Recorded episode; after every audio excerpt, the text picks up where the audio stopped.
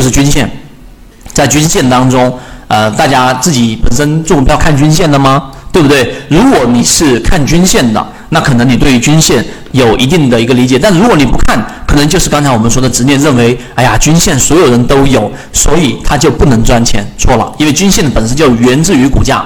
我们先来看有几个点，大家要明白，均线系统里面就是这里面看标题，不会啊，不会。均线之稳的，然后它待会缠论里面把它分为，为了方便记忆，分为非稳、纯稳和失稳。待会我会告诉给大家。那么无以高潮，股价动力学，其实在整个均线系统当中，它本身技术分析的一个真正核心就是鉴别思维。大家注意，鉴别分类的一个思维。什么叫鉴别分类思维？我把它分为强，把它分为弱。就是这么简单，而不是说，哎，技术分析，大家刚开始的理解会把它认为是一个核心是买卖啊，那就错了。一定记住，是一个分类鉴别的。我们先来看啊，读书要读原文，大家还记得我跟大家讲过，读书一定要去读原文。那这里面呢，它这里面就有一个非常详细的讲解，我们来缩小看一下，鉴别思维到底怎么去理解呢？我们来看，OK，好，可以了。大家注意看，鉴别思维，我给大家画出重点啊，画出重点出来。首先呢，所谓的技术分析，它不是单，就是你单纯的技术派不靠谱，不行。你就单纯我只想做技术派是不行的。我给它画出重点出来，单纯的技术派是不行的，单纯的非技术派也是不行的。也就是技术分析你要看，但你不能全看。刚才我说的那三个独立系统当中，才能真正的去有效。所以最核心的在在技术分析当中就是分类。所以分类里面。其实你要注意，技术分析千万要避开一个误区啊！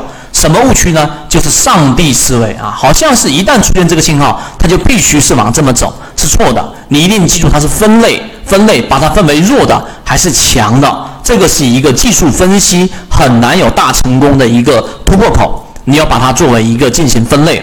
那分类里面呢，我们来看到底怎么样去分类，就是刚才我说的，你到底怎么样去用均线系统来进行刚才我们所说的过滤，我们来做过滤。我们先来看一下，首先所有的个股啊指标都会反映在股价上，是不是所有的这一个指，所有的这一个呃我们说的个股的股价的的反应，全部都会反映在股价上呢？不是的，我们先来看一看。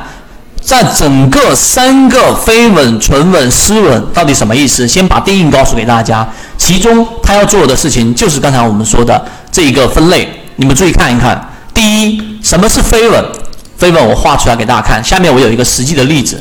非稳的意思就是一只个股它的一个长期均线。我举个例子，它长期均线是这样的，对不对？它的短期均线是怎么样呢？短期均线它往上走过一波之后，对不对？原来原趋势走过一波之后，然后稍微走平，就是几乎都还没有粘连到它，然后继续往上走，这个就叫做飞稳。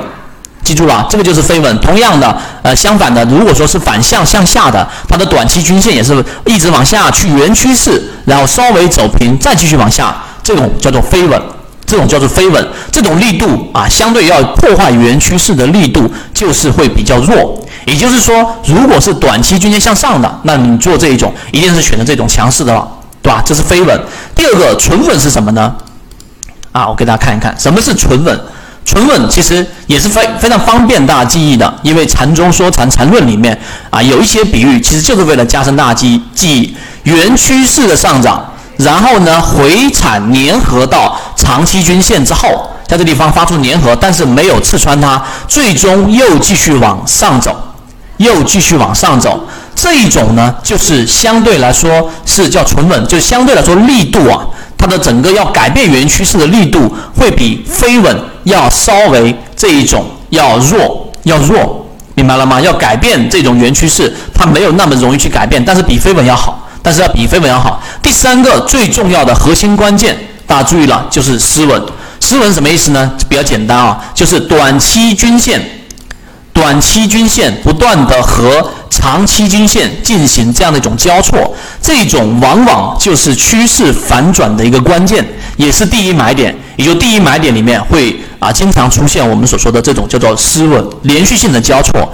所以连续性这种长期均线在上方，短期均线在后面连续性的交错的情况之下，形成啊比较容易出现比较大的一个超跌机会。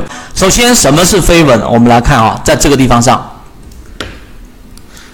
大家注意看，在这个地方上呢，在这个地方看到了没有？股价的短期均线在往下走之后，这里面出现了一个走平，又继续往下走，这种叫做飞稳。它本身呢，要改变原趋势的力度是弱的，是弱的。第二种是什么呢？就是纯稳啊！注意看这个地方上，也就是股价在这个地方上，短期均线粘合了，又继续往下走。也就是说，它要尝试什么叫做均线动力学啊？它在尝试改变原趋势。任何一个趋势要形成，一定要靠什么呢？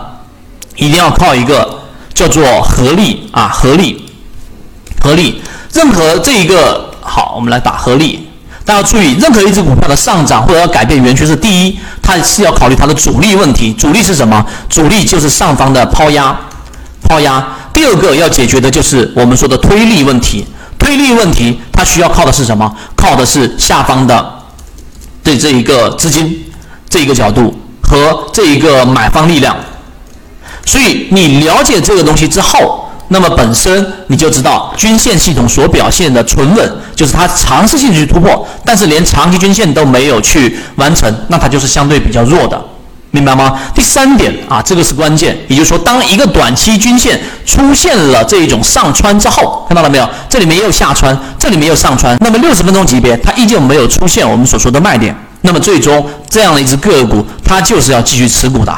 这是第二个知识点，所以失稳就是原来趋势。注意听这里，原来趋势是向下的一个趋势的一个反转，在这个过程当中才能去出现的第一个呃反转动力，加上今天量能非常不错，这是第一。那你说，哎，在这地方上也有些稍微粘合，但这里面不算呃特别的强势，那怎么去判断呢？第二个判断的依据就是中枢，中枢刚才我说了啊，大家去理解一下。高点当中的最低点看到了没有？这个中枢是属于高点，整个线段当中高点当中最低点和低点当中的最高点啊，低点当中最高点，我这是随意画的，没有那么精确。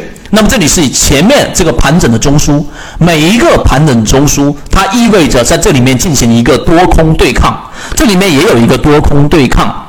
那我们要解决什么问题啊？我们要解决的问题是，我要知道整个对抗的过程当中到底。它是在多方的力量更强还是更弱？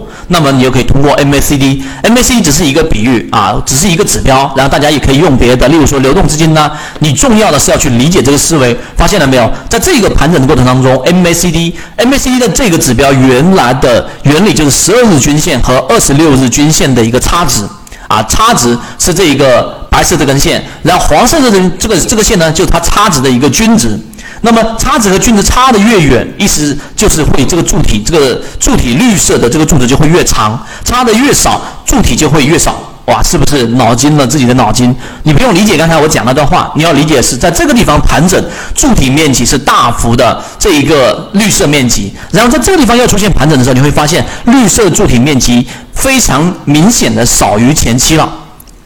明白了吗？这是第二个知识点。第三个知识点是什么？这里面出现了一个最低点，就在这一个下降趋势当中的最低点。但是在 MACD 柱体当中，它应该按照常理来说，最低的股价应该形成最低的柱体的这一个柱，这个柱体的这个长度应该是属于这样一种情况的。但是这个就叫做背离。在之前叫背驰，所以当你看到这个盘整的时间，它所含的这个时间已经明显比原来缩短了。第二个，MACD 的柱体面积也明显比之前缩短了，就代表它盘整的时间短了，它整个对抗的整个幅度会变高了。这第二点大家要明白。第三个就是在均线系统当中。要留意的是什么呢？第三个要去留意的就是均线交错的那个面积，也是判断动能的一种方式啊。像这个地方大家注意看，这里面是一个啊短期均线上穿五日线上穿十线之后下来的这一个面积，这里没有形成了一个面面积。你要注意看几个面积呢？就是在它短期均线在上方所形成的这个围绕面积啊，这个面积所持续的时间和面积的大小做一个比较，很明显这里面的面积比这里面积更大了。所以它短期均线就是属于长期盘整在长期均线之上的，这是第一个我们的这一种判断的方式。所以综合刚才我所我所讲的，我们所说的这种短期均线当中去判断出我们到底怎么样去了解到它的这一种背离背驰。